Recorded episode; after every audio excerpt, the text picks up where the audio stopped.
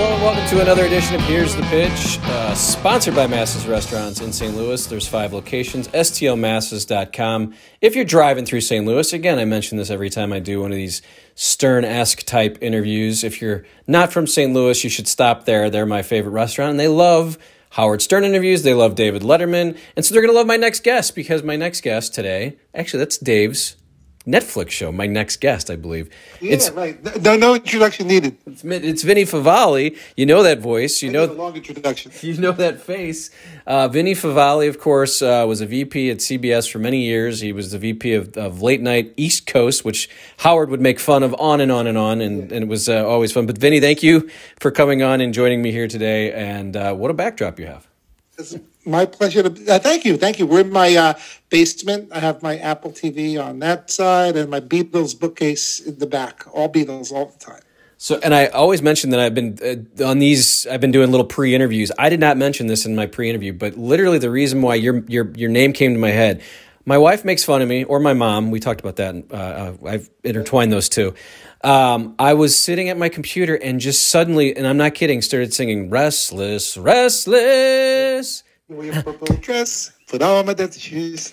And I said, Vinny, where's Vinny? Where's Vinny Favale at? So we'll talk about. What happened to Vinny Favale? so whatever did happen. So let's talk real quick, just uh, what you're up to now, and then we'll kind of run through some of the historical stuff and have some fun and tell some stories. But um, Vinny Favale, right now, 2020 COVID. What are you doing these days? What's keeping you busy? I am self-loathing. I mean, self-isolating. Uh, I am doing what everyone else is doing uh, in New Jersey. We're all banding together. It seems New York and New Jersey. Um, prior to COVID, I guess as recently as March, uh, I had left CBS a couple of years ago, and I've been on my own writing uh, another musical for all, all the all the uh, people who, who want to criticize my my investment in my hereafter musical. I'm working on another one, which ironically was called Happy New Year, which is not a, the whole. Everything has to change now. I was gonna say, is poor is poor is poor Tom Gismondo Gismondo having to sit stand there next um, to you? Um, you know, he's not working on this one, but he's there in spirit. Uh, anyway, long story, even longer. I was it was wonderful going into the city three days a week with my WeWorks, uh, different developing different projects, which I'm still working on. It's a lot harder doing it from home. Uh, but um, you know, like like everyone else, I'm just you know catching up on on on things, writing, reflecting, um, and hoping that we get through this okay eventually. Yeah, it's just kind of tough when you start trying to do stuff on your own and then boom, th- this happens. But uh, again, I, am looking forward to our conversation today. Um, you, I looked at your bio. I, I kind of knew most of this, but I didn't realize that you actually you got on Dave Letterman's show early in the day. You were did you want to be an on camera type person? Was that no. where you? Yeah, tell me how. Well, there was a little bit of there was a little bit of Lucy, you know, like oh, put me on TV, Ricky. It's uh, I'm just a fan. I always have been remain. Sometimes it's dangerous when you get a little too close to see how the stuff is made, how the sausage is made. Uh, but I'm happy to say that I have remained a fan of both um, uh, Letterman and Howard, even after seeing up close. Uh, yeah, comedy is difficult. It's it's a it's a big business. Um, doesn't always start out that way. You know, Howard started out small, and so did Dave. But uh, my first job was at 30 Rock, which was amazing you know, like to be out of Brooklyn College, and now I'm actually walking in these hallowed halls. You know, on the on the uh, third floor was the Tom Snyder show, on the second floor was uh, Imus in the morning, and and and WNBC radio. You know, all of that, and then you take the elevator up uh, on the sixth floor, and on one side it was. Uh, uh, Live at Five, the NBC New York was was was the big local local news, and on the other side of the hall was uh, Studio Six A, where where Letterman did his show, and prior to that, on that floor, Carson did the show when they did the show from New York, and then you go up to um, the ninth floor, which is where our the studio that I worked. I worked for WYNY, which was an FM radio station, and there was a big window that looks down on the famous 8H. Um, Saturday Night Live and, and, and, the history of live TV. And Lorne Michaels' office was on the ninth floor. So my, my routine was amazing, you know, living at home, getting on the B train um, to Manhattan and walking into the, I never wanted to leave. I, I, I, I worked till eight, nine o'clock, 10 o'clock because it was like being in Cooperstown, you know, it's like working in a place where it all happened. So when in 1982, I was excited when Letterman um, got his show at 12:30. It's like one of our guys have made it. That and, and I don't know if you remember that, but that was a big deal. Yeah, no, and, but that yeah, his show. I was not old enough to remember him coming on the air, but as a kid growing up, I mean, I right. I recorded, and I was a nerd back then. I think, and we're probably fellow nerds. I recorded this show and watched it on on VHS the next day. I'd get home from school and I would watch Letterman from the night before because I would record it. I, I didn't want to. First of all, I loved it. I loved having them on tape, but I do I didn't want to stay up all night. But the the thing you talk, I mean, you think about that building about. Like 1984, you've got David Letterman, Howard Stern, Eddie Murphy, uh, and then the, the the giants of you just all these names are walking through the door there. I never. It's insane. Yeah, yeah. I was. I mean, I never aspired to be uh, like a vice president, which is what you do become. But where where does it become where you're deciding, all right, I want to be sort of in charge because you get to Comedy Central, what 85, 86, not, maybe late 90s. Uh, but I, I, got the Comedy Central. Uh, we actually started off with the Comedy Channel, so, so I'll give you. I'll, I'll, I'll, try to take you through it quickly and not boring at all. Uh, hopefully, um, so in '82, going back to '82, I'm working uh, for radio station and traffic department, back office stuff. Howard Stern did not get there yet. He came like a year later. But um, I was, uh, there was um, notices going around the building that David Letterman was doing a talent show. So he launched in February of 82 and in October of 82, where he had been on several months and there was a buzz, he was doing a very sarcastic talent show of NBC employees. It was not to embrace talent. It was more to deface it. You know, it's, it's, it, it was probably, uh, uh, a, a, preview of what would become stupid human tricks, you know. And if you saw my thing, that was pretty much a stupid human trick. And I was hip enough, I think, to know to get it. Like, oh, you know. But anyway, I'm minding my own business. I got a call from the show one day, and someone and they said, "Hey, we heard you're really funny. Do you want to audition?" And I'm like, "Well, who told you that?" And apparently, people I worked with, you know, funny guy in the office is a lot different than funny guy on national TV. Okay, uh, and I was intrigued because it's like, oh, there's an audition. Now, if I only had an act, that would be great, you know. So I figured out this novelty, this bit where essentially, you could see it on YouTube. You were either going to laugh with me or laugh at me. Either way, you were going to laugh, and I didn't care as long as you laughed. And I auditioned uh, for the writers. It was a big cattle call, and they uh, I got a call back, and the call back was now an audition for Dave in his office with with uh, the producers and a smaller group. And I um, I had seen Dave a lot. We bumped into to each other a lot because if you remember the history of late night, Dave was the heir apparent to Carson at one point, right? But back in the day, and when they gave him a morning show, and then the morning show got canceled, and they still wanted to be in business with Dave, NBC. So he he was in limbo for almost a year, and his office was near mine. So we would just kind of bump into each other in the hall, wa- watching Howard do his radio show. By that time, Howard had come on, and there was a glass. There was, if you remember the Private Parts movie, there there was a scene where the, the the tour guide you know takes people off the elevator and God knows what's happening on the show. That's what it really was like. And David and I would often find ourselves wordlessly not really talking to each other. He's just like it's that head nod that you give that that that that person you seem to see every day or every other day. And we were just watching Howard do a show, which was amazing preview of my own life with these guys. Anyway, I auditioned for Dave. Dave goes, "Hey, I remember you from the hall. I remember you." Blah blah blah blah. Um, I make the show, and then it just escalates. Then, like a week before um, the show's going to tape, uh, I have an act down. It's like four four minutes of stand up. Really, really, kind of you know hokey, but but very much in that human tricks to be human tricks. I got a call. They said uh, Dave wants to do a, a remote with you, and, and, i knew the remotes on the show. Like that was close. wow, that's great. Yeah, we want to just follow you on the job. So they came to my office. Dave spent the day day with me, and I remember their intern that was with them was Chris Elliott, which was wild. After what ended up, Wait, the guy on yeah, Schitt's Creek, that guy. Okay, okay.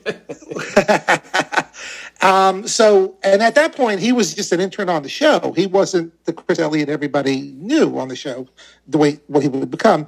Uh, it was fun. Dave actually was really, it was interesting because he was, he's a broadcaster, really is a broadcaster. He started in radio. He knew exactly what my job was. You know, the traffic department, just managing the flow of commercials and promos and live announcer copy. So he got it, uh, and which, which made for a, a, a an interesting uh, interview. And that was just shooting B-roll footage, and God only knows what they were going to do with it.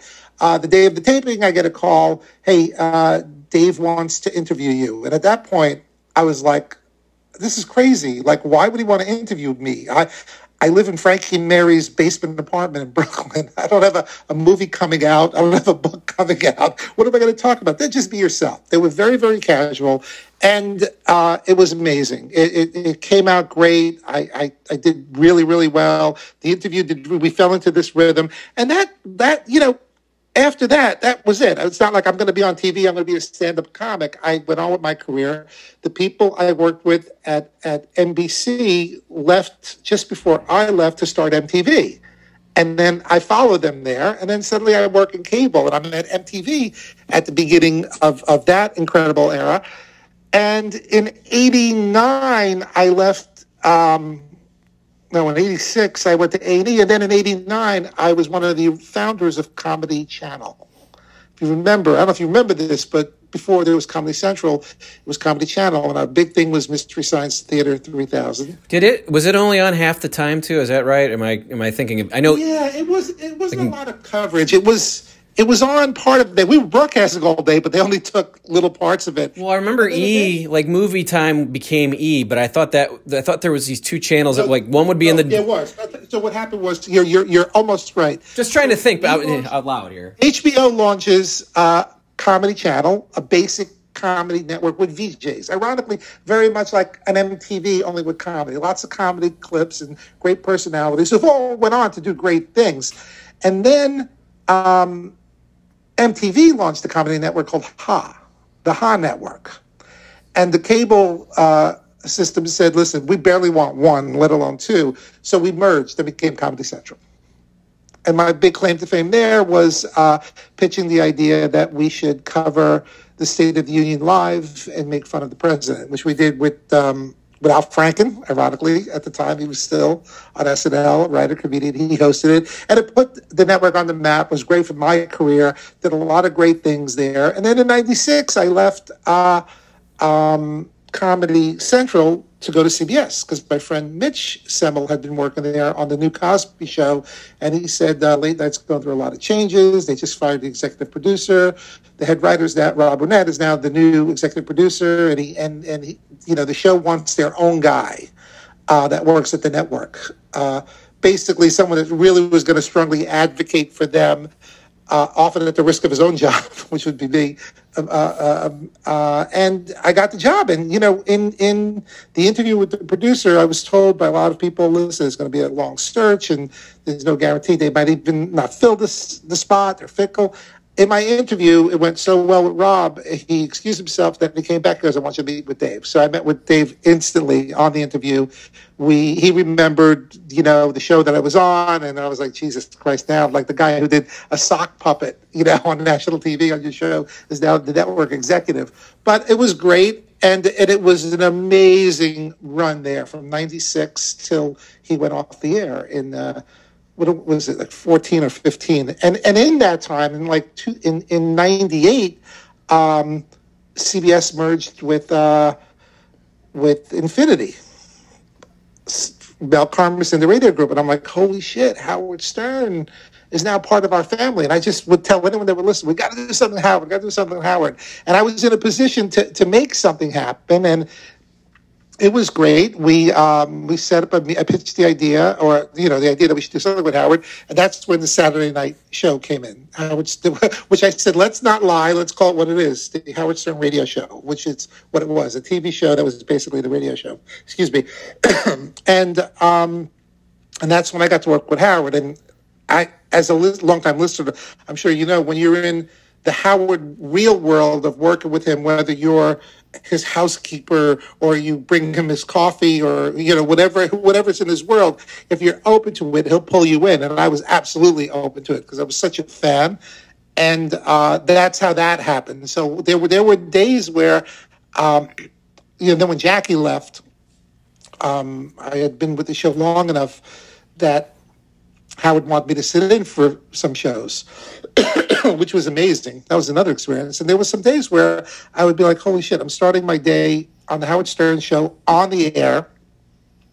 And then I am in the afternoon, I was working with Letterman every day, but there were times when I was on the Letterman show just as myself. And I'm like, this is too weird. And I, I I'm proud to say I stopped and appreciated that those moments. I'm like, this is going to end. It's not always going to be great. It may not even end great, but it's an incredible moment in time. And it was it was more than a few occasions where that happened. So it was wonderful. Yeah. So the the Howard, I'll get to. I want to do Letterman kind of towards the end because that's obviously a big part. But I, I love the Howard Stern stuff. So you do you how many meetings do you have with Howard a week? I mean, does he did he know you at this point, or did you become because you're? Oh, what Howard was Howard was it was incredible. We were partners in developing the show. We worked like closely together. So before we launched the CBS show, we spent a lot of time together. He's a great guy, like a great great guy. Um, uh, and the off the air Howard uh, was so in some ways so similar, but also different. Like like really a business guy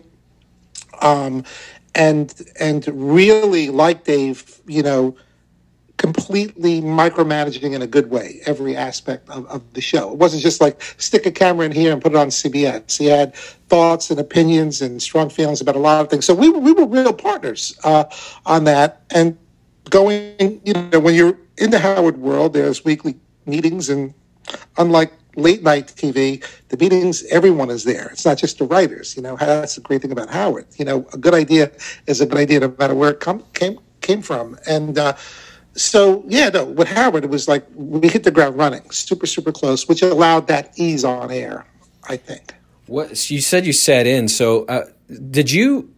Were you starting to get these feelings of? I know I'm a vice president at Dave Letterman, but what if because that chair was open. Uh, Craig Gass was there, Artie, Ron Zimmerman, all these guys came through.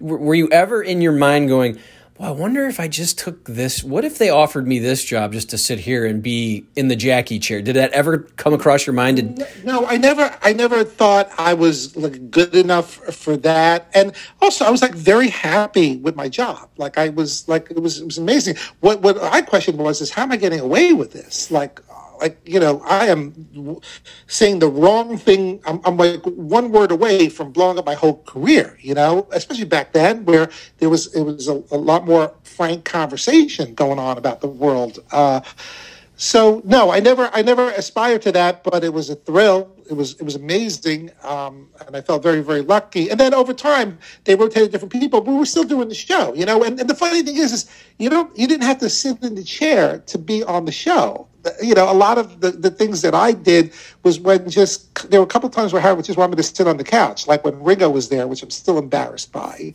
um, my my performance while Ringo uh, I helped produce that segment, and then I proceeded to not let Ringo answer any of the questions. you know, I was like, or I was correcting it, which was a disaster. So yeah, so so I, I, felt like I was part of the show already, regardless of where I was in the studio, and it was wonderful. Yeah, I was looking. You were on the September 10th show with Craig Gass, 2001. Yeah, so that's was, the day I before. So had to go to it was crazy. I would have been on the 11th as well, but I had to go to LA to pitch Jump the Shark. we were doing the Jump the Shark uh, game show. So yeah, I, I, it was. In fact, I was in LA when the 9/11 when 9/11 happened, and it was just you know Howard was amazing what he did during that whole time. I do always. I mean, I was a huge Artie fan. I love that he got the chair. I felt like it was like the second yeah, rebirth.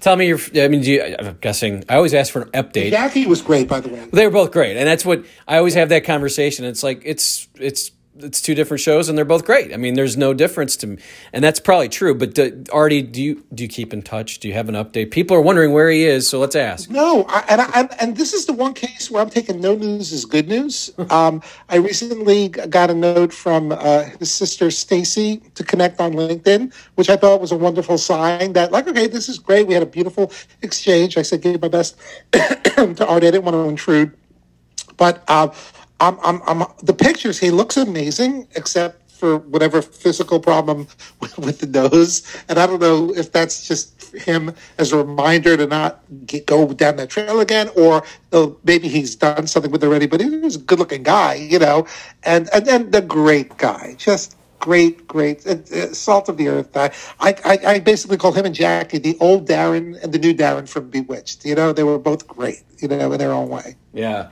No, Jackie was on here, and I was trying to say, Jackie, why did you leave? And he he pretty much just said, you know, I was drinking and I was going to get divorced, and I couldn't wake up, and and I see a lot of comments of people going, he's not answering. Why won't he answer the question? So it is funny because he did leave the Beatles, as as you know. You think, you know what? He, he, there's a documentary that's supposed to be coming out uh, on. I, I know I was I spoke to the to the director on camera about it, but I think he he dives into it more, in more depth in the in the documentary. But you know, look, I think they call this bluff, and you know, sometimes like you know when when that happens, it's like, what do you do? You know, and I think all those things added up. But he looks great. He, I think he's healthier now than he's ever been. Jackie, that is, and and Artie too, hopefully. But um, yeah, you know, it was a run. It was an amazing run. You made your yeah, and you you you would call in from what? You're on the train, right? So what does an executive do? On the bus. On, on the, bus. I was going to do a fight with Donald Trump on the bus. This was amazing, you know. What uh, were you doing riding? Out, you're a VP and you're riding the bus into work, and then you're calling the biggest radio show. Tell me a little bit about just John couldn't understand like why aren't I in the limousine? I'm like, what kind of world do you live in? I live in the suburbs. When you live in the suburbs of Jersey, you know, you could take a train, you could take a bus, or you could drive in. Like driving in is insane. Why would you drive in when you could be driven in? It just happens to be a bus. I know a bus does feel low rent, but trust me, it was a very white collar bus. And I would uh, whisper uh, in a very creepy way uh, various things, the ratings, or get into fights. I once, got into a brutal fight on the air, more than once, um, but it was fun. I remember the one you were talking. The one I'm thinking about is Stuttering John when when Jay when he's going to work for Jay. So you call in and you are so you know you're you're you're defending Dave to the tilt, but you're whispering on the bus. it's just because Stuttering John, but guy, no, really, Dave is not. He's got the better audience, a Democrat. I know it was so creepy. it was funny though. So yeah, we and I, I, I did appreciate how much fun that would be for the show, even if it was at my expense. Same thing with Debbie tapes. Like I knew I was after Gary released his tapes. I was like, oh man, I wonder if I'm remembering these correctly. I think mine were sweet and romantic and blah blah blah blah blah. And then I remember telling Gary, "Hey, I, you know, I had a sim. I didn't tell Howard, tell Gary." And then Gary threw me under the bus one day. We were getting to a, a, a somewhat of a tiff on air, and he goes, "Hey, Vinny, tell Howard about ear tapes. And Howard seized on that. And when I, I had to buy a Betamax machine to, so I could play the tapes. And uh, Debbie would tell you, um, I was mortified. I'm like, oh my God, this is psycho shit. No one will ever see this stuff. And Debbie was laughing so hard. Uh, and then finally, I realized this is really good for the show. So I gave them small part of it. That was a bad idea. Gary, I think got like thirty grand. What? If, yeah, those like, tapes? those tapes scare me a little bit, Vinny. I got to be honest. But oh my, oh, Debbie. Listen, listen, listen. I'm, I'm, I, I won't argue with you there. Does, does, someday, does Dave say to you, "What are you doing?" What now? Come on, you can be on the show, but now where we've got we've crossed the line. Much he was aware. There was one time where I do remember where Howard was really angry at Dave, and you know, I don't know how much was wrestling or not. Like you hear the anger, and then he's like kind of smiling when you when you're in there sometimes, but it came off as really really bad. And I fought back and I defended Dave, and Dave called me and he said, I really appreciate that, which I thought was nice. He goes, I don't know what's going on with Howard. I always thought we had a high regard for each other. Uh, but a lot of it was just the wrestling and stuff. I think Dave might have been amused by it, maybe annoyed sometimes because I wasn't spending time. I should have been more attention to the show. But this was like, it was like six in the morning, seven in the morning, eight in the I mean, you could, there were times where I would get into work at like eight and I'd go there to do something. I'd be sitting in, there'd be something going on, and I'd, I'd be at my desk at nine o'clock. It's like, not that it took anything away from those other things. So, but uh, yeah, I don't know what he really thought, but I just love that they're good friends now, which is amazing. Yeah, and so the, the Howard relationship just comes from what the CBS show, right? He get that's when you first kind of get to know him, and then you Yeah, work with him, really and he just likes you, right? did- and he, then he just he starts to like you, right? I mean, that's pretty much how he just decides. I really like Well, Vinny. he, he, he, it's a combination of liking you, but even if he didn't like you, if he thought it was good for the show, you know, it would, you're in, you know. So either way, you know, it's great. But I actually met Howard before the CBS years when I was at Comedy Central. I pitched. He ended up doing it, but we pitched it to him before. Um, and he came in with his agent, Don Buchwald, and uh, we pitched cameras in the studio. And he said, I don't want to do that. It'll ruin the surprise. Da, da, da, da, da. Then he pitched him a one on one interview show. Do you remember when he had a show? And and remember when he interviewed Phil Hartman and he brought Phil's wife out at the time and she was on camera. And then later on, what ended up happening was so freaky. But like, that, so that was the smarter thing what they did um, because that started a relationship with them. And then when Howard was ready to, when the technology got better with the lipstick cameras and you could really hide them, those old E shows look amazing. I mean, Doug Goodstein, I know you had Doug on, uh, was part of that team, and Ganji, uh, an incredible, and Scott DePace. What those guys did is amazing. Those shows, I mean, and we're talking like thousands of shows. Not you know, one radio show might yield four episodes, right? So I want to get Scott on here. I don't know if he's interested in talking about it, but I, I did. I think about that. sure he would. so many cameras, so much going on, especially in that little E studio. But then when you get the bigger studio, plus Howard has an angle that he wants, so he'll call Scott in to yell at him because the angle he doesn't like, which is always funny to me. Right, right. Um, what, so what was it like when Howard would go on Dave? Because Howard always made a big deal of this, and I know Dave, I'm assuming, really enjoyed because it was probably very easy for That him that great. night. What was it like for you though? Because you're sort of that in between guy. Did, did you just get yeah, to? worlds colliding. It was great, except for one time was horrible, uh, and I'll tell you that in a second. But it was like a circus. It was great. Fifty Second Street, Fifty Third Street, which is the side entrance. You know, it's like it was like the Beatles are on. You know, it was crazy. All the fans would be out there.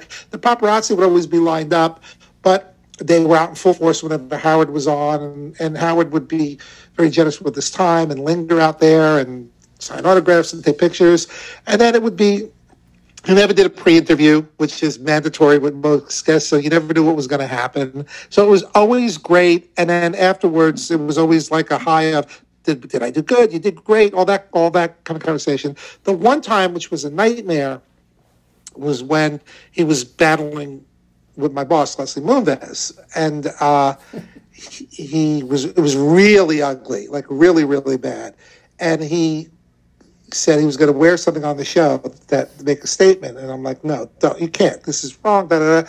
And I, I, I didn't get my way, and you know, he had on the shirt like I, you know, what it said. I hate, you know, the picture of Leslie. I hate Leslie. That that kind of thing. And uh, Leslie took it in good good stride, but.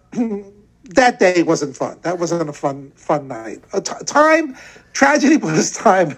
A lot of time yields great stories and comedy, but in the moment, it was it was pretty ugly. Well, how hard was it? Because you know, your Dave's your boss. Howard wants to come on. He wants to do some weird stuff. I mean, does Howard? Are you and him conduits to each other, or is it Howard still just doing no, the? Pre- no, I'm just trying to. He's he's laughing at my torture, and really, my boss was Leslie Moonves. It was Dave and Leslie, you know. But I was a CBS employee, not not an employee of Worldwide Pants. So it was dicey. It was it was a minefield every everywhere you went. All right, so you the, you're known most famously on the Stern Show for Restless Restless. I, I never saw the video till yesterday when I was doing research. I actually researched for these things, and I saw the video of you guys doing it. And I think the problem Howard had, obviously, first was that you did it in his studio, well, around his studio on off hours. So did you know that that would get out? Did you want that to get out? Because No, no, yeah, no, the is actually different. And, Okay. uh, I, I, I actually, I did that. The original, the original Restless Restless was recorded at WNBC. Uh, is this on the box by- set? by- like, yeah, the four box set of the Restless Restless. Yeah, yeah, yeah. Tom and I were were were, were in my office, and Tom worked for uh, for actually actually worked for WNBC, and I worked for WYY WYY the FM. So we're on the same floor, and uh, Tom and I were budding songwriters. So we had this song, and we recorded that demo like in '82, and then one day, um, word got out at K Rock because Tom then was at K Rock. He was the head of uh, business affairs. He would sign their paychecks, and and and they. And Tom's a great guy, and they would be like, "Do you know that Tom? You know, Tom's very corporate." Um, you know, Tom and Vinny write songs and write songs forever, like the idiot. Because we were playing them in the office one day, Tom and I, and then we said we should re-record that Restless one. So we recorded it, right, and then Howard was, I think, mock angry. I think he just loved the idea. It's like, what the fuck are you guys doing? And and it was, you know, again, a disaster uh, that was made for great radio. And normally on the contests that were had on the Stern Show, I'd always be like, "Oh, that's fixed." You know, like Winfred's job. Like Gary, I know Richard and Sal did a great job, but the guys yeah. who won this contest, that song they put oh, together, it is so good, and it just it like I sing the way they sing it. It's so the country guy, right? Yeah, the oh, restless, restless. It's a great. Those guys should be. I mean, to do that with that song, and I'm I'm sorry, Vinny. The song is funny, no, and, but it's but for them to make that thing sound like that is amazing. Well, so here's here's the thing with that, which was incredible.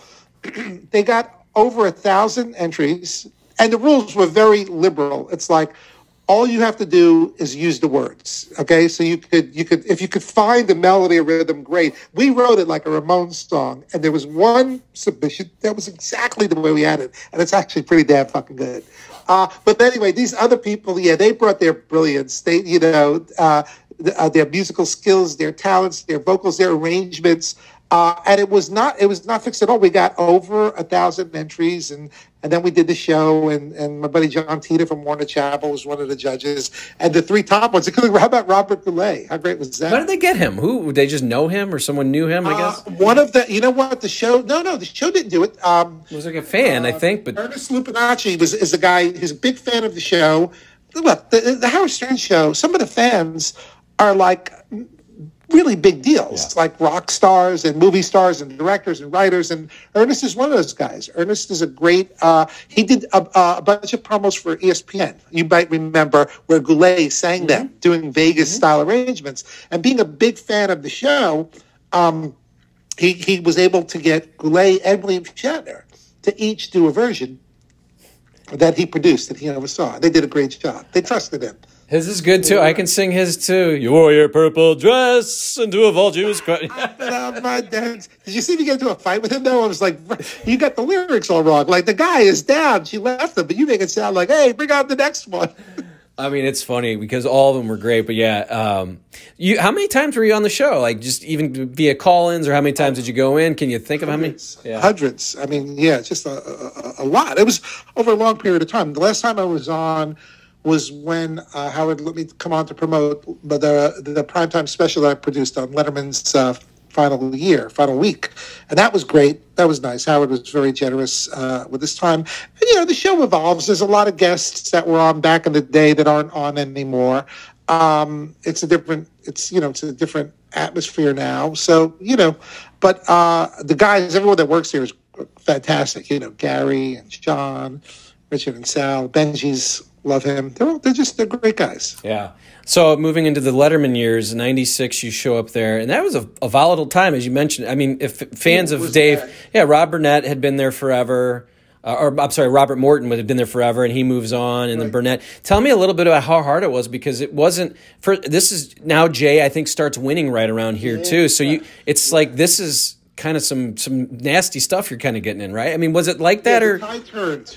Well, well, the tide turned. You know, we went from being number one. To, it was like was you, you remember? It was just like right out of the gate. It was big, but but there were so many things that happened behind the scenes that people aren't aware of that made it harder for Dave and easier for Jay to to to be number one uh, CBS lost football, you're a sports guy. You, you, know, they lost the NFL package. That was one of the main reasons that Dave went there. He was wooed. Listen, you're going to come. We're going to promote the hell out of you. This is before me, but that was what the, the pitch was. You're going you're going to you're going to be on CBS. Uh, we're going to have the games on the weekends. We're going to promote who you're doing. It's going to be great.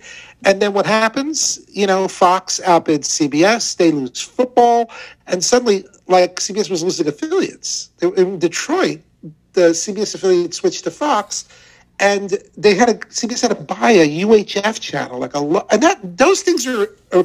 It sounds hokey. You would think, well, as long as he's on, people find him. No, it doesn't work that way. You well, know? and back then, you know, some cable companies didn't carry channel fifty eight or whatever. You know, what I mean, like you. Yeah, there was a lot of stuff. So, so, so that led to the downfall. That was a big part of it. And then NBC, um, you know, the must see TV Thursday night, the Juggernaut. You know, ironically, you know, Friends and ER were shows that were developed by Leslie Moonves because he was the head of Warner Brothers uh, Studios. They sold those shows to NBC. Kudos to NBC for buying them, but they were developed by Leslie's team. And then Leslie had left to come to, to CBS, and it was, and then and then on the CBS side of it, Dave had no lead in. It was, you know, before Leslie got there, I, I was there at the same time Leslie got there. Um, it was Murder She Wrote like you know, a diagnosis murder. You know, this wasn't CSI, this wasn't Survivor, it wasn't all the cool shows that eventually Leslie brought on. It was all these these old shows, and uh, it was tumbleweeds. It was really really bad. And then yeah, they Morty was fired and Rob took over. And uh, I walk in there, and I was so over my head. I didn't know, like, I didn't realize that um, you know, you just have to let people vent sometimes. Their frustration was palpable. And a lot of times they would, you know, complain to me about everything.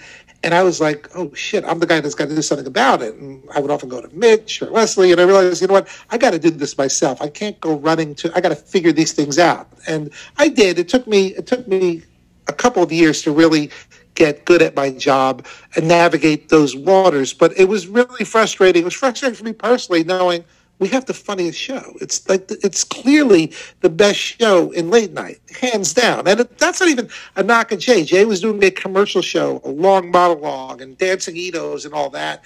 And, and Dave was and Robert almost like a parody of a talk show, right? It was really it was really funny, but yeah, it wasn't mainstream enough, I guess, you know, or, you know, at that time. And the lead ins were horrible. So it was a combination. And that's what I did for almost a, whole run. It never really got good, you know. you know, we'd have peaks, you know, they've had bypass surgery. Oh, we won that night. And then it's like the next night, it's like back to normal, you know, like they just, people wanted it when there was something in it for them. The 9 11, the show after 9 11 was one of the most incredible shows in TV. We didn't even know, we, can we do shows like this again? You know, and and Dave figured out a way to do it. Yeah, one of the the retrospectives. I don't know if it was the one you did or CNN. All of I, I consumed all of them. I was a huge fan of Dave in the in the, the '90s or early '80s, late '80s, '90s, right. and the, even the CBS stuff was fun. But I think Conan said it best. He goes, "It was the anti-talk show." Johnny Carson had this giant band, and everything was slick. And Dave would walk out, and he would throw pens, and he would hit the camera, and you would hear things in the background. Barbara Gaines would be screaming, and it it, right. it made me realize that's why I loved it. I and it's why I really got into broadcasting. I was always consumed by what's going on in that background. What what did he? And then he would stop the show. And go, what, what what are we doing? How much time we got, Morty? And th- we would just say that as kids. Hey, how much time we got, Morty? Um, so I loved I loved the show. Um, tell me, so what was your day to day like? I mean, are you just basically kind of the li- liaison. Hey, Dave wants to do this. Can we do that? I, I want to get Dave yeah. this. Tell me what your day to day, you know, in a, there was a rate. production meeting every morning um, at eleven o'clock. I had offices at Black Rock, which was the CBS headquarters, and I had a little office in the Sullivan Theater, which I hardly used because I didn't want to get too close. I didn't want to be the hovering, you know, nervous network executive. Uh, you know, I, I, gained their trust, and the production meeting was all the mechanics of that night show, and then that would end, and then I'd sit with the producers, and then we'd get into all the other real stuff that's going on, gossipy stuff, gallows humor, last night's show, who's upset with who, and uh, everything to do with the network, to do with Dave, to do with a sponsor, all those things. So I would deal with all, with, with all of that, digest it, figure it out.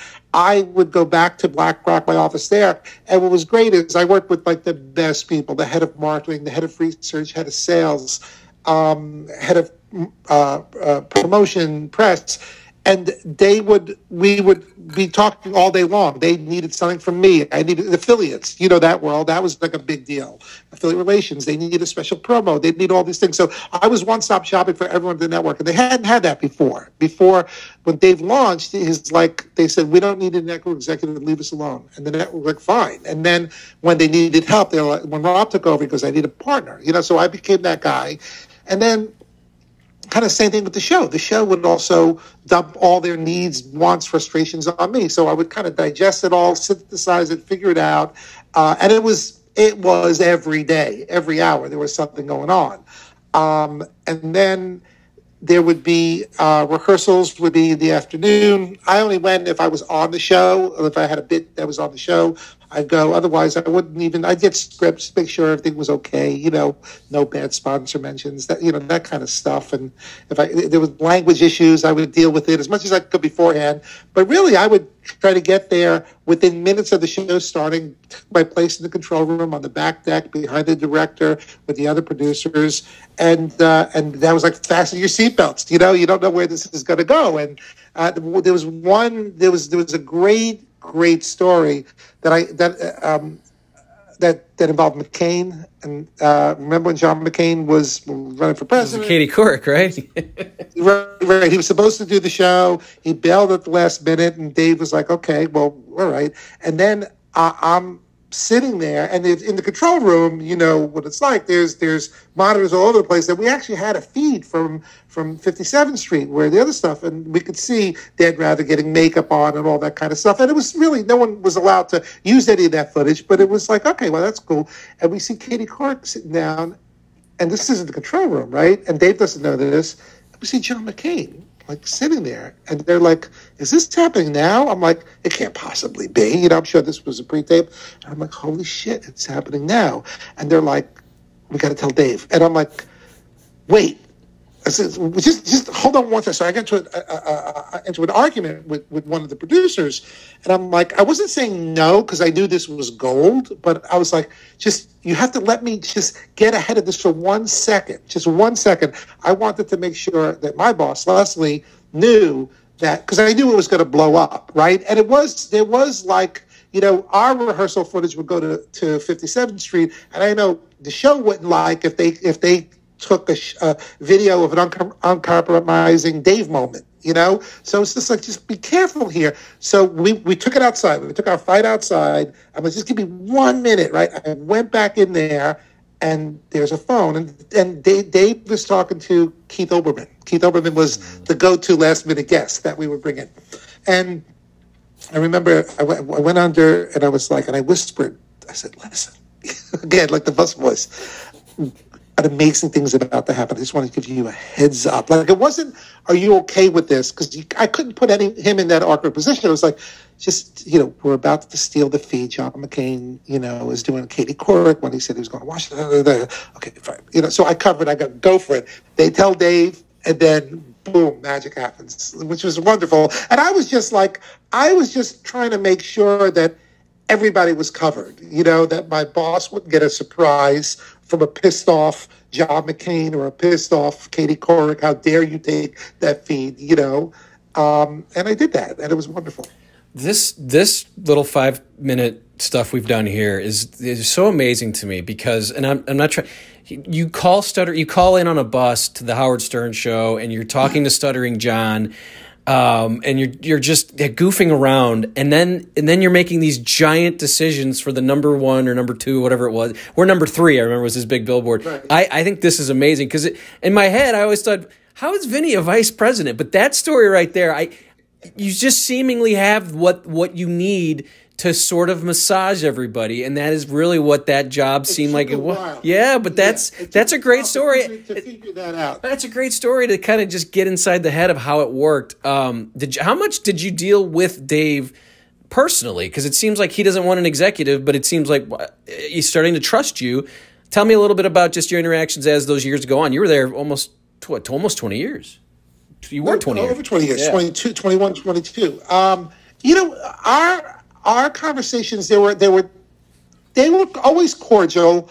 Um, he was he was he was complimentary. There were some years like you know one year he gave me this beautiful Christmas gift, which no one he didn't do that to everyone and and so it's just like you know what it's just his way of showing you his appreciation for you that that's all like i didn't need a gift but it was wonderful to have the moment like that but there were um my interactions, there's no high fiving there. With Howard, like you could actually celebrate a victory, you know, and there was none of that. So unfortunately, my my direct ones were were um, one was really sad and one was really awkward. Uh, the awkward one was when they wanted the writers wrote a bit uh, where Dave interviews the world's greatest Austin Powers fan, which was like you know typical like late night humor. There is no world's greatest Austin Powers fan, but the idea that there would be an Austin Powers fanatic who would be dressed like Austin Powers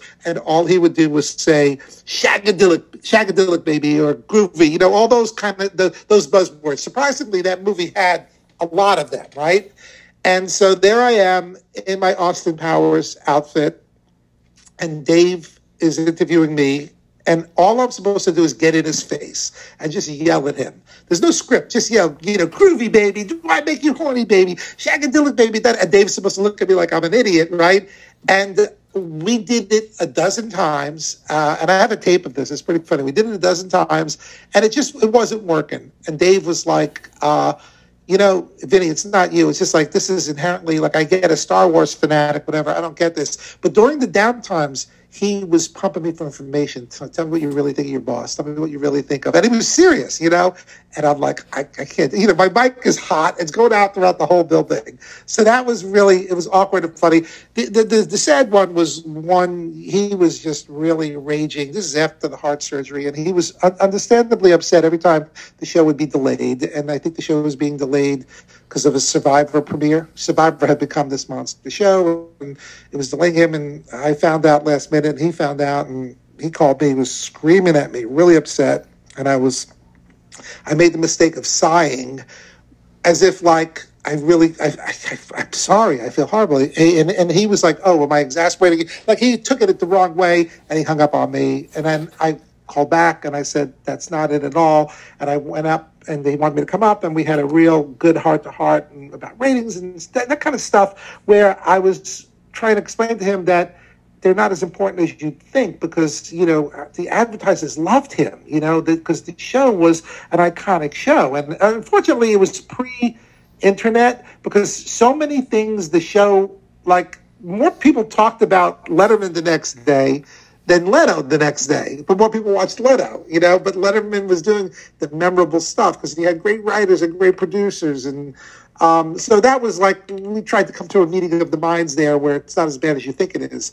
But uh, other than that, it was just like really there was a there was a distance between him and, and a lot of people on his staff, and I think that was just his way, you know, which is to get into the, the, the game mode every night. I do want to back up on the the late night wars, but I, I the things you're just talking about, I'm interested about that end where he does announce his retirement and then he gets a full year. I know he's just by reading. I've read about him. I know about him. I know he doesn't like he, people heaping praise on him and telling him how great he is. And I know he's self-effacing and he thinks everything he does is not funny, whatever. But it, it, it was almost like a funeral to see all these people come out and talk great about you, and the Conans and the Jon Stewarts, and to realize that you know, at the end of his career, he literally did launch this whole new, you know, basically how Johnny did with others. Did he get to finally give himself a pat on the back? I don't, not a pat on the back, but did he, at the end of this, because those last six weeks, uh, there's a book about it, and I've interviewed that guy. Yeah. Did he finally go, ah, okay, I feel pretty good that this career ended the way it did? What he's whatever that career, the, the late night thing, and that right. there is an appreciation of what I did, and maybe some of the stuff maybe this will live on. Did he get a chance to actually feel? You, and did, I don't know if you talked about with you, but did you get that sense that he was like, okay, especially that last show? I mean, the ten biggest yeah. freaking names of comedy are out there. It was amazing, right? And, and the shows leading up to it, I, you know, I couldn't answer that. That would really be for him to say. I'd well, get him on the phone. Let's go. Come on, I've been trying for years. Dave, Dave, can you get on it? Do you have his number?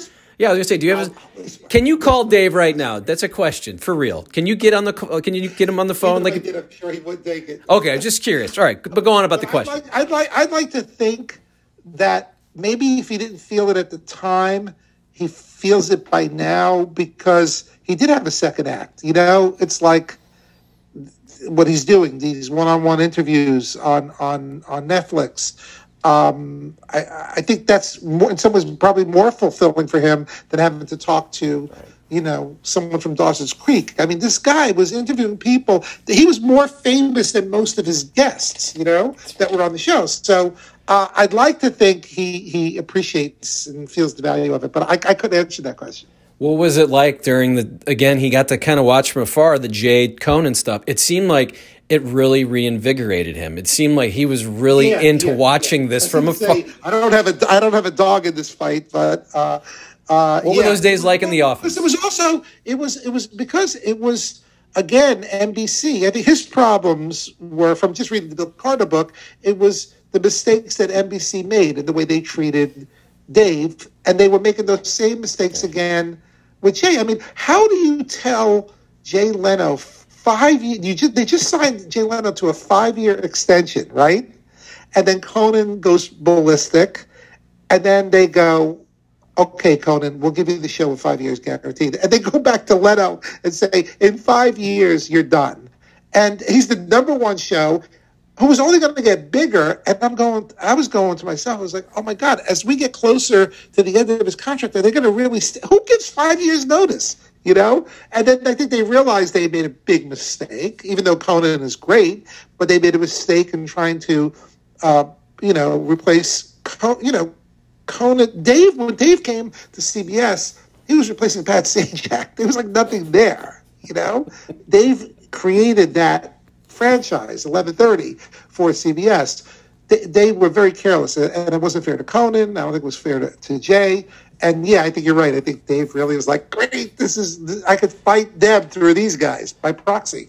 There's so many great moments, and then you did put together the the tribute show that kind of aired right, uh, kind of up. Yeah, that was great, but that was that was stressful because the show didn't want that. They wanted to go out on their own terms. They were doing great packages every night, but um, I'm like, we're near the end here, and it's not like we're killing in the ratings every night. We need to grab America by the throat and say, this genius, this this TV legend, this iconic figure is going off the air. Look what you're going to miss. And and I'm very proud of that show that we put together. I did that with Susan Zirinsky from CBS, who, who now heads up CBS News. But we produced that together uh, with no consultation on the show because they didn't want it. They they fought us on it. They really fought us on it. But ultimately, Dave let it happen. And he sent me a beautiful note after after it aired. I was very proud of it. You know, I wanted to include as much CB, uh, NBC footage as possible, and they were very wary. They were like, you know, we don't trust that you might take dumps on Jay. It's like, no, it's not about that. It's it's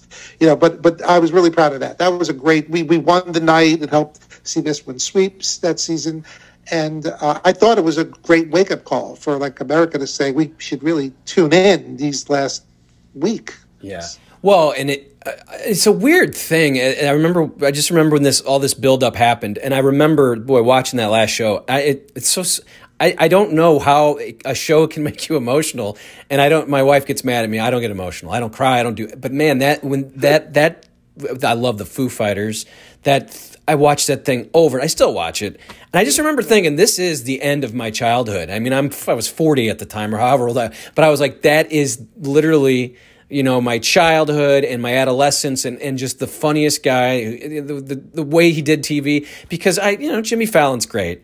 Um, yeah. Uh, I don't even who else is out there. Stephen Colbert, whatever. But but this Dave thing was uh, was so um, sad to me um, that I knew that it was just going to be the end of of that era, and it clearly is. I mean, you just don't have. I mean, he literally basically branched from when you had three channels to a thousand channels. Um, so that's my little soliloquy. Yeah, you're right. It's like 30 years. Uh, you know, how old are you? You said you're in your 40s. You know, whatever. That's most of your life. You know, from 1982. So he's up there with for your demographic, REM and U2. And, you know, if you could do a music analogy, he's those guys. If you're going to do a TV analogy, he's Miami Vice. You know, he's Friends. He's like he was the iconic show of all those decades. Yeah, I tried to get, uh, and I might try it again. I didn't try hard enough. Barbara Gaines and Bill Scheft. I tried to get him to join me oh, here. You would love them. They're yeah. great. And I'm going to work them over because they taught. They did reply to me on Twitter, but I couldn't get him to. to and I love Barbara. I remember Barbara from her days, so uh, maybe we'll work together on that and see what we can they do. They were a lot closer to the action than I ever was, so they could share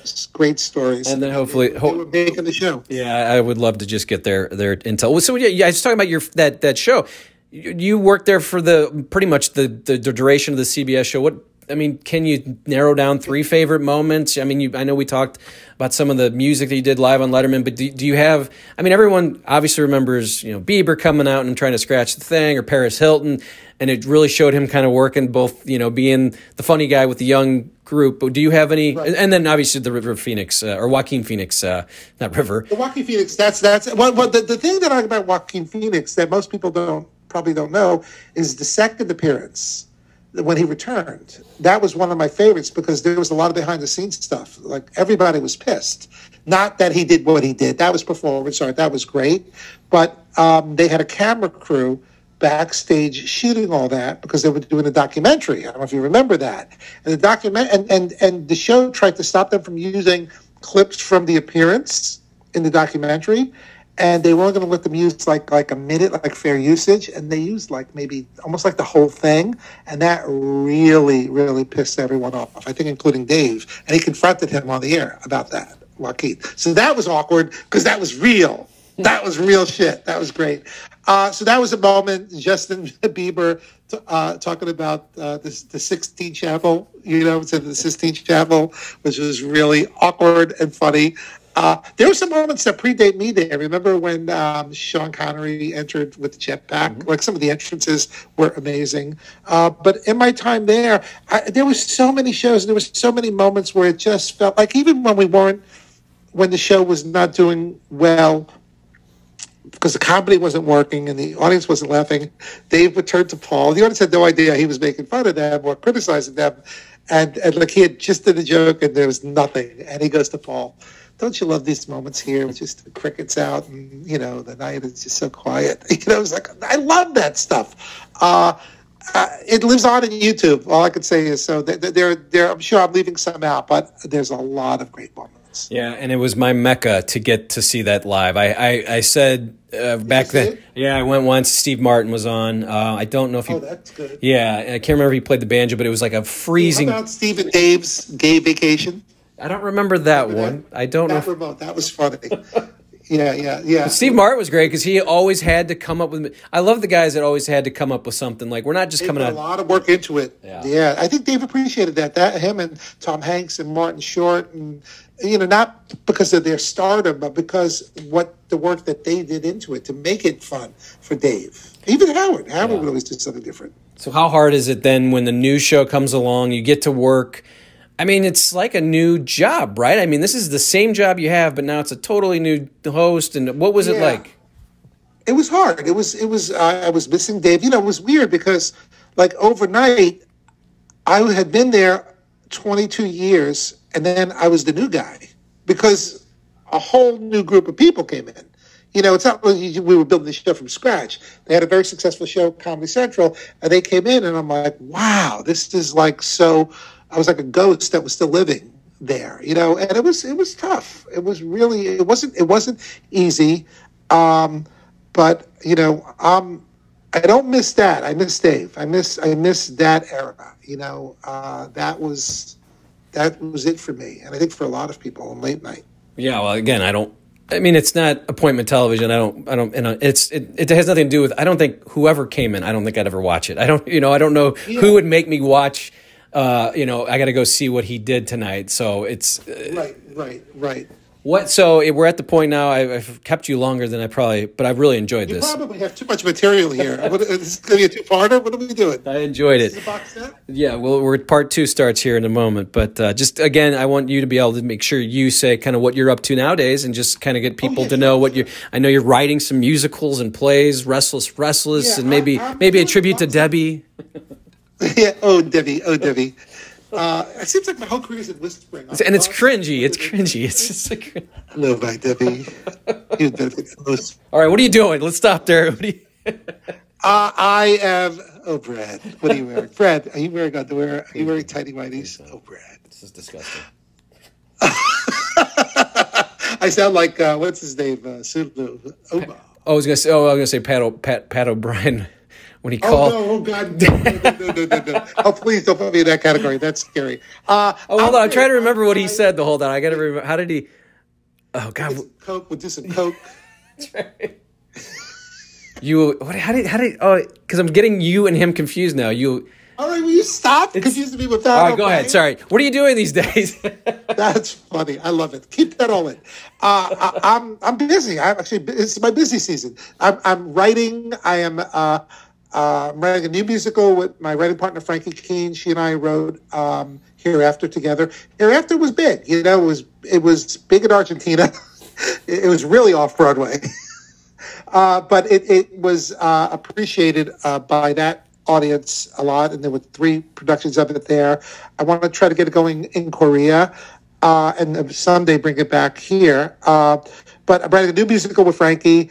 Um, I am. I wrote a half. I co-wrote a half-hour animated uh, pilot that we're pitching now, and a game show, and you know, keeping busy, working on some Zoom ideas, and talking to you. COVID has changed our world, but we're still out here working and doing it. It really has. It really has, and you know, I. Uh, it's a new world order, and it was. It's interesting because we're all in the same boat.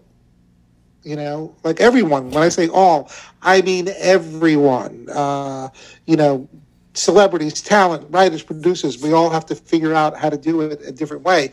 Hopefully not forever, but you know, and what you're doing is great that you could do these interviews. I, I, love it. Yeah, I do. I, I didn't. I want to ask one last question, then I'll let you go because I, I want that last, like I said, those last couple weeks. And again, Scott Ryan wrote this wonderful book. Uh, yeah. If people are letting him, I spoke to Scott about that. Yeah, and uh, he was great. The book is. Great. I actually read. I don't read a lot. I read his book. What was it like for you? Because I don't think you're part of the booking, but you see that oh my god Norm Macdonald's coming in tonight and then Bill Murray's coming in. What did did, did you have any say or what just or what was it like just to see the no, names? no, I, they didn't need me for that and and I was I was just like I knew inevitably everyone was going to be there. I was concerned. I didn't see Regis on the board for a while and then I think they used him in a walk on at the end and I thought that might have should have been probably a, a longer interview and maybe I'm remembering it wrong and he did do that. I have to kind of go back. Right. but um the, the, the, the thing that sucks, unfortunately for me, is that part of the last few weeks, we had a crash produce a 90 minute special to cover 30 years in, in less than two weeks. So by that point, I wasn't going to the tapings. I was immersed in an edit bay with Susan at the broadcast center doing that, you know. So so I, I missed some of that, and then for the last week, uh, it was although the last show was frustrating for me. It was actually really, and, and I butted in with Barbara on that. And I think we, it's in the book, and I think we might, she might, we, she may remember it differently. Maybe I'm remembering it differently, but I remember saying to the show, and I'm not a genius for saying this, is like this last night's to be there's a lot of show here, if you want, I, am sure I can give you 90 minutes. I can give you two hours. You know, no, no, no, no. Dave wants to do it. Um, the one hour show. Da, da, da. I said, well, you know, it's going to be difficult to undo this at the last minute, but because we had Corden on by then. You know, we had a very popular show at 12:30, and and and you know, you just can't assume you could do that. But I would. That's my job. I would call Leslie and and and, and the president of the network, Kelly, call and figure out like, hey, you know, for this one night, and they were like, no, we're fine, we're fine, we're fine. And then I'm watching the show and I'm mortified. I mean, it's great and it's beautiful, but I'm like, this is so fucking long. And then they say, well, we'd like that extra time now, and I'm like, well, you know. Right. Now, it wasn't even I told you so. It was like, okay, so this is supposed to be like the end. We should be backslapping each other, and it took me um, over an hour to figure out. I had to call the West Coast. We had to figure out, I had to find out how long over they were. And I'm doing this from the theater, and they're already starting to dismantle the theater. And I remember Debbie was there, uh, and she she was emotional. She's like, "Do we have to like can't we do this outside? Because this is very depressing. I mean, they would literally, you know, thankfully, I think they preserved the important things for Dave, the desk and Paul, but all that backdrop stuff, just, you know, taking it apart. It's like it never, all this magic that you remember, mm-hmm. right? You beautiful Julia Louis-Dreyfus and Simon, da da da da. Fucking God. Mm-hmm. They were, it was like within an hour, they're dismantling this, and I'm arguing with Barbara, and I'm, you know, working with the West Coast to get the extra time Oh, I lost you there. Um, I didn't even go to the after party. I, I was just so pissed. I was just like, uh, this is so. Thanks for bringing that up, Brad. It was a horrible memory. It was good for you. And it's only good when I think about it on Google, on YouTube as the product. But uh, yeah, it was that was it was the perfect way to end it for me too, because that was the epitome of when you get wouldn't be easy, yeah. How, how, they make the magic, right. you know. But uh, I love them all. They're great. Barbara did an amazing job, and and the director Jerry Foley, and you know they were just all in, an incredible team. It wasn't just Dave. Yeah. It went really deep from the bookings of the show, from from the writing of the show, from the producers of the show. It was just uh, you'll never see. It was like the Twenty Seven Yankees. You'll never see a group like that together in front or behind the camera ever again. I don't think. Yeah, I remember a friend of mine telling me he knew that this thing was going to last longer. He's like, check, check, check your DVR because it's not going to catch the end, and you got to see the end. And then the the great story again. I, will refer to it one more time, but but Barbara having to put that montage to the music live, and now it doesn't fit, and there she's taking things in and out, and it just as a producer thinking about, and you know, this I used to do sports shows. This is nothing, you know. Okay, well, she's working on the Letterman final finale, and she's sitting there trying to make this thing fit. So um, I love. what I remember from that is her fighting me, saying that I can't have certain clips for my montage, which is going to be a prime time. And I'm like, are you fucking kidding me? Like, you don't, you don't want to let me have. I'll give you this, but you can't have that. And I'm like, oh, you could, we could both have it. We both should have it. So, uh, yeah. See, everything that's a good memory for you is is a bad for me. So stop talking, Brad. All right, that's going to do it. I appreciate Vinny for joining me. This was, oh, I had a great time. I did. Go to my website, yeah. vinniefavale.com. V-I-N-N-I-E. All right, Vinny, that's where we'll go. And uh, appreciate Vinny joining me here on Here's the Pitch. It's stlmasses.com, my sponsor, Masses Restaurants in St. Louis, five locations. Go to that website, check out their menus. If you're in St. Louis, drop by. There's locations all throughout the area. You'll love it. I appreciate Vinny for joining me. Keep uh, subscribing, liking, and commenting. There'll be more interviews like these coming throughout the year. I thank everybody for joining me, and we'll see you next time.